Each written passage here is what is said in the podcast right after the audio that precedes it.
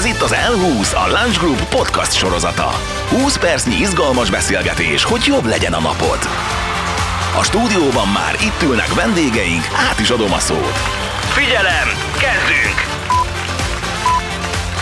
Sziasztok, ez itt az L20, és azzal kezdeném, hogy ez a mai beszélgetés igazi kuriózum, ugyanis most kivételesen nem egy stúdióból jelentkezünk, hanem egyenesen a Marketing Summit Hungary konferencia színpadáról, úgyhogy előttünk most ezekben a pillanatokban is a csillogó szemű közönség ül, és mellettünk pedig csillogó szemű vendégek vannak, akikkel nem másról fogunk beszélni, mint arról, hogy hogyan hatott a jövőnkre a Covid. Nagyon izgalmas témánk van, és hát valóban valid a kérdés, hiszen nem tudom, hogy tudtátok de már létező fogalom az, hogy Covid generáció.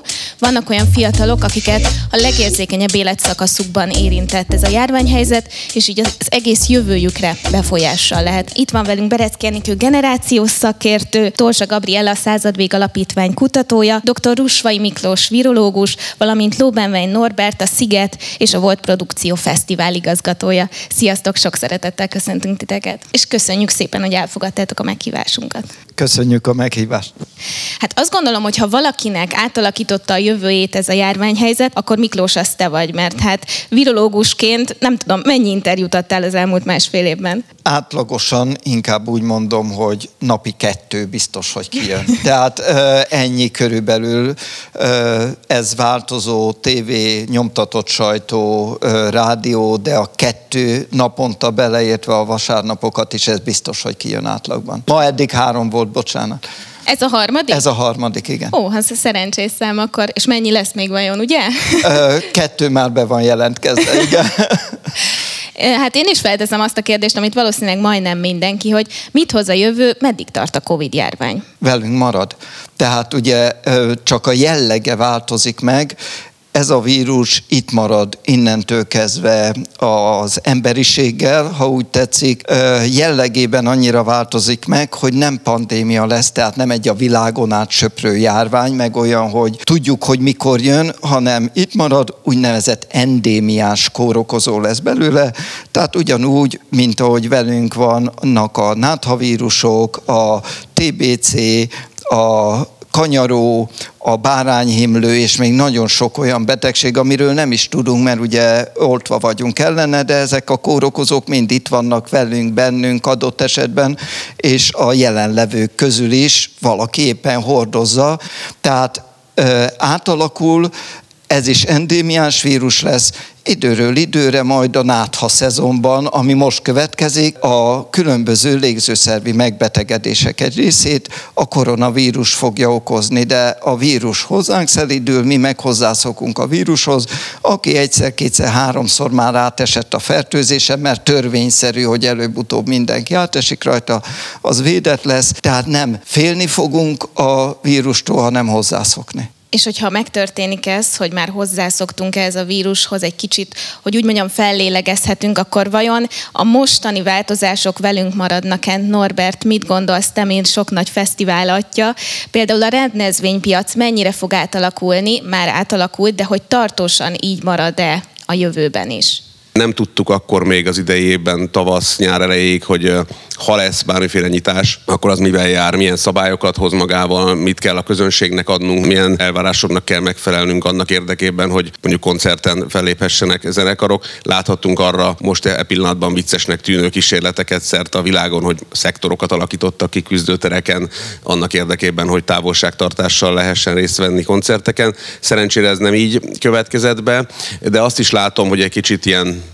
műhelytitkot, vagy hogy mondjam a backstage-be bepillantást e, tudjak adni azoknak, akik csak távolról nézik ezeket a, az eseményeket, hogy azért egy nagyon-nagyon nehezített pálya az idei. Mondjuk nagyon-nagyon kevés ideje volt a fesztivál szervezőknek arra, hogy jegyet értékesítsenek, hogy a közönség figyelmét e, fölhívják arra, hogy egy, egy esemény elindul, hiszen korábban azért fél egy évet tudtunk erre szánni. Idén ez néhány hónap alatt zajlott le. Nagyon nehéz volt felmérni azt, hogy hányan lesznek beoltva, hányan rendelkeznek védettségigazolással, hányan lesznek olyanok, akik ha van igazolásuk, ha nincs, mernek-e, akarnak-e, vágyjuk-e azt, hogy tömegben jelen legyenek, és hát e tekintetben nagyon kíváncsi leszek, hogy születnek-e ezzel kapcsolatos kutatások, mert nagyon vegyes a kép. És mi a helyzet az online rendezvényekkel? Ezek is velünk maradnak, majd szerették ezeket az emberek valamennyire, vagy pedig ez is ki fog majd kopni a jövőben? Mondjuk el tudom képzelni, hogy fesztiváloznak úgy a fiatalok, hogy virtuális szemüveg van rajtuk.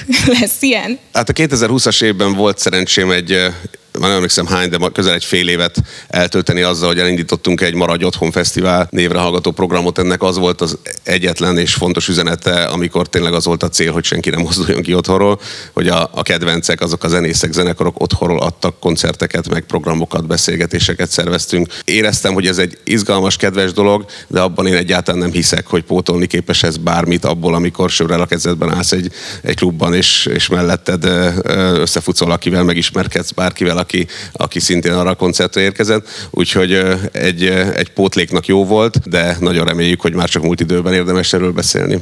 És ha már a fesztiválokról és a fiatalokról beszélünk, akkor itt említettem a felvezetőben a Covid generációt. Enikő valóban akkora hatással van a fiatalokra ez a járványhelyzet, hogy már külön megnevezés is van rájuk? Van egy ilyen külön megnevezés, az ENSZ-nek a munkaügyi szervezete, az ILO és az UNICEF is használta ezt a kifejezést.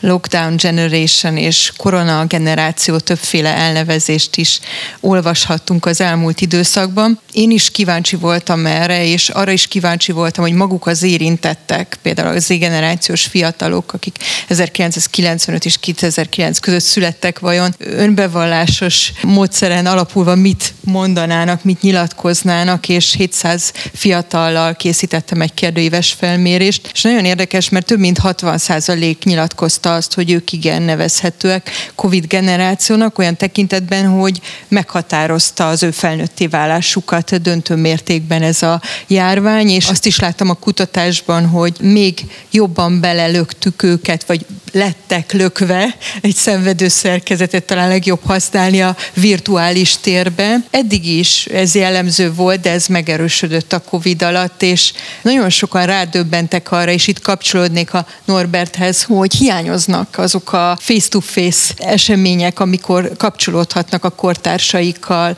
találkozhatnak, együtt szórakozhatnak. Ez a szociális része, de akár a jövőbeni munkavállalásra is hatással lehet ez a fiataloknál? Akár igen arra is, ugyanis nagyon sokan elveszítették ebben az időszakban a munkahelyüket. Többnyire azokat az ágazatokat érintette a Covid, amelyekben fiatalok dolgoznak, például akár a szórakoztatóipar is, turisztika, stb. És megtapasztalták azt, hogy milyen visszalépni azon az úton, amin ők elindultak. Például nagyon sokan, akik elköltöztek otthonról, kénytelenek voltak hazaköltözni, és itt nem a kényelmi mama hotelről beszélünk, és a bumerám gyerekekről, hanem ők kényszerből költöztek vissza, és sokan szorongtak is amiatt, hogy ez, ez hátrányos helyzetbe hozza őket a munkaerőpiacon, és sokan státusz alatt is vállaltak el munkát. Jellemző rájuk, hogy kevésbé elkötelezettek a munkaerőpiacon, de ebben lehet, hogy változást hoz ez a járvány, és hajlandóak lesznek inkább a biztonságra törekedni a munka világában is, és hosszabb ideig is akár egy munkaadónál munkát vállalni. Miklós, egészségügyi oldalról te ezt meg tudod erősíteni, akár például a depresszió majd egy hosszú távú kockázat lehet ebben az esetben?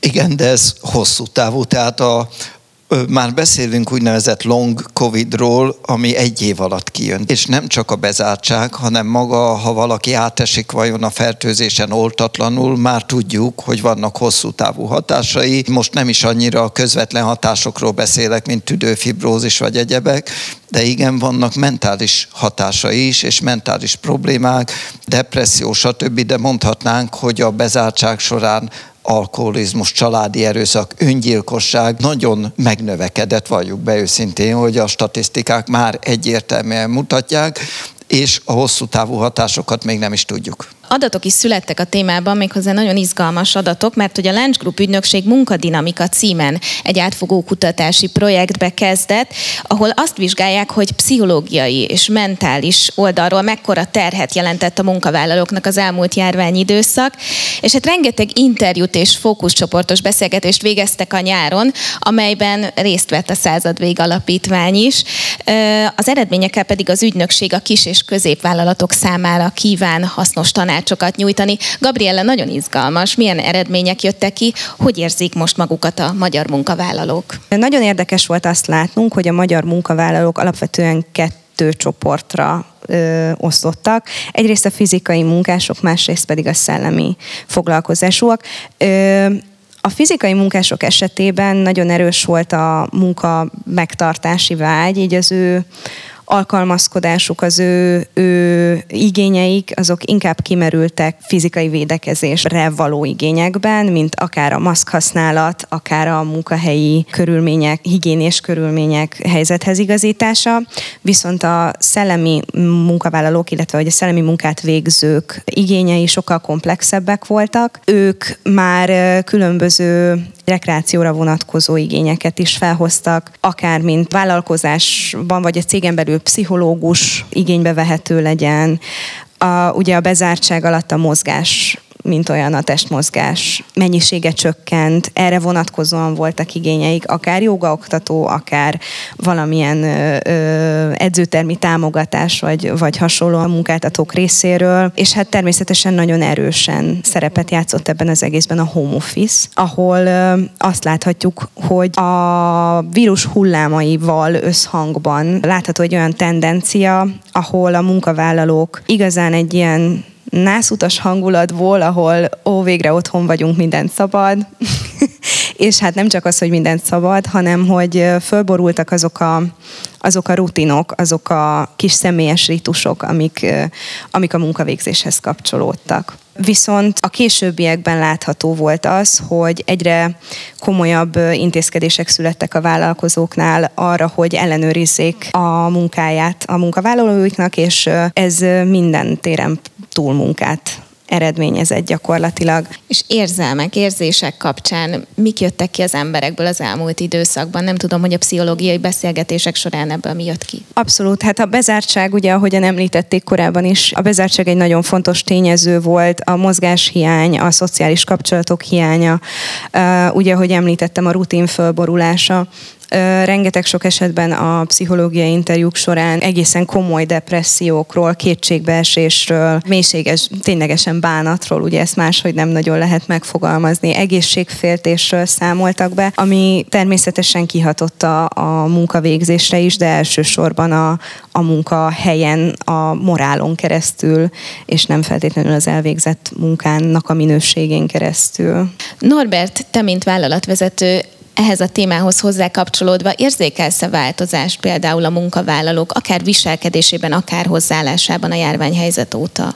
Abban az időszakban, amikor otthon kellett lennünk, akkor a fesztivál szervezős csapatnak a munkája az nem állt le, de az a folyamatos standby állapot volt jellemző rájuk, ránk, ami én azt hiszem, hogy még fárasztóbb, mint amikor az ember benne van a, a rendes napi munkavégzésben, hiszen soha nem lehetett tudni, hogy melyik döntés mivel jár, a következő hónapban valami elindulhat-e vagy sem. Több ezer, akár tízezeres nagyságrendű olyan munkatársról beszélhetünk, alválkozók, vendéglátók, technikai cégek és így tovább, akik esetében tulajdonképpen most zajlik az a fajta felmérés idézőjelben, amely egyrészt arról szól, hogy mennyire tudtak talpon maradni azok az alvállalkozók, akik, akiknek kiesett egy másfél év és tulajdonképpen a leasingelt, bérelt eszközeiket vagy vissza kellett adni, vagy, vagy a garázsban maradt, a munkatársaikat vagy meg tudták tartani, vagy nem. Illetve hát rengeteg olyan alkalmi munkásról beszélhetünk, akik esetében ugyancsak egy, egy kérdés az a pultosok, vendéglátók és sorolhatnám esetében, mennyire számíthatunk rájuk úgy, mint a, a múltban.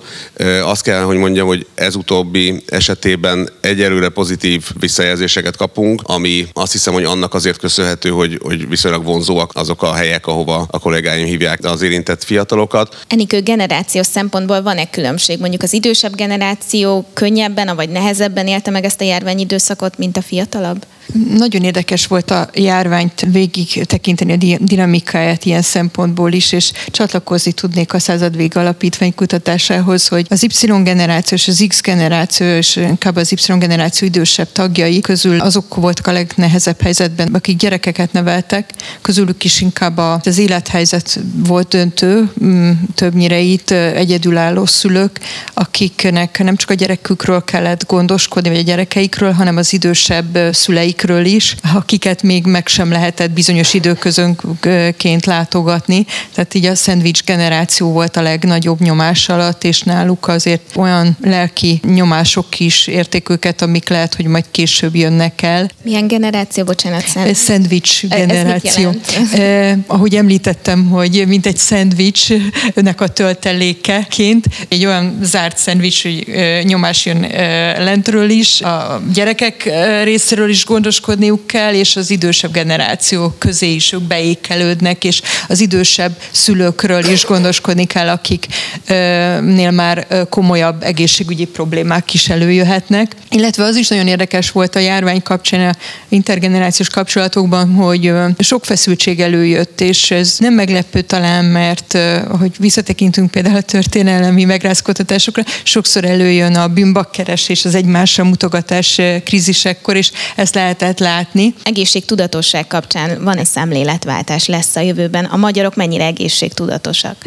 Az egészségvédelemben jön ki most az, hogy Magyarország a világ ranglista első tíz helyezettje az egymillió vagy százezer lakosra vetített halálozások sorrendjében első Peru, második Magyarország, Bosznia-Hercegovina, Macedónia, Brazília, tehát öt kelet-európai ország és öt latin-amerikai ország vezeti a halálozási világranglistát. Tehát ez azért van, mert szűrőprogramokon nem vesznek részt. A Ez a járvány segített egyébként? A járvány rádöbbentette. A járvány rádöbbentette, remélem a döntéshozókat, hogy még egészségtudatosabbá kell tenni ezekben az országokban az embereket. Dohányzás, alkoholizmus, túlsúly, rekreáció, szűrővizsgálatok, mindezek, mindezeknek a hiánya vezet oda, hogy azok az országok, akik vezetik a halálozási világlanglistát, ezekből a régiókból tevődnek ki.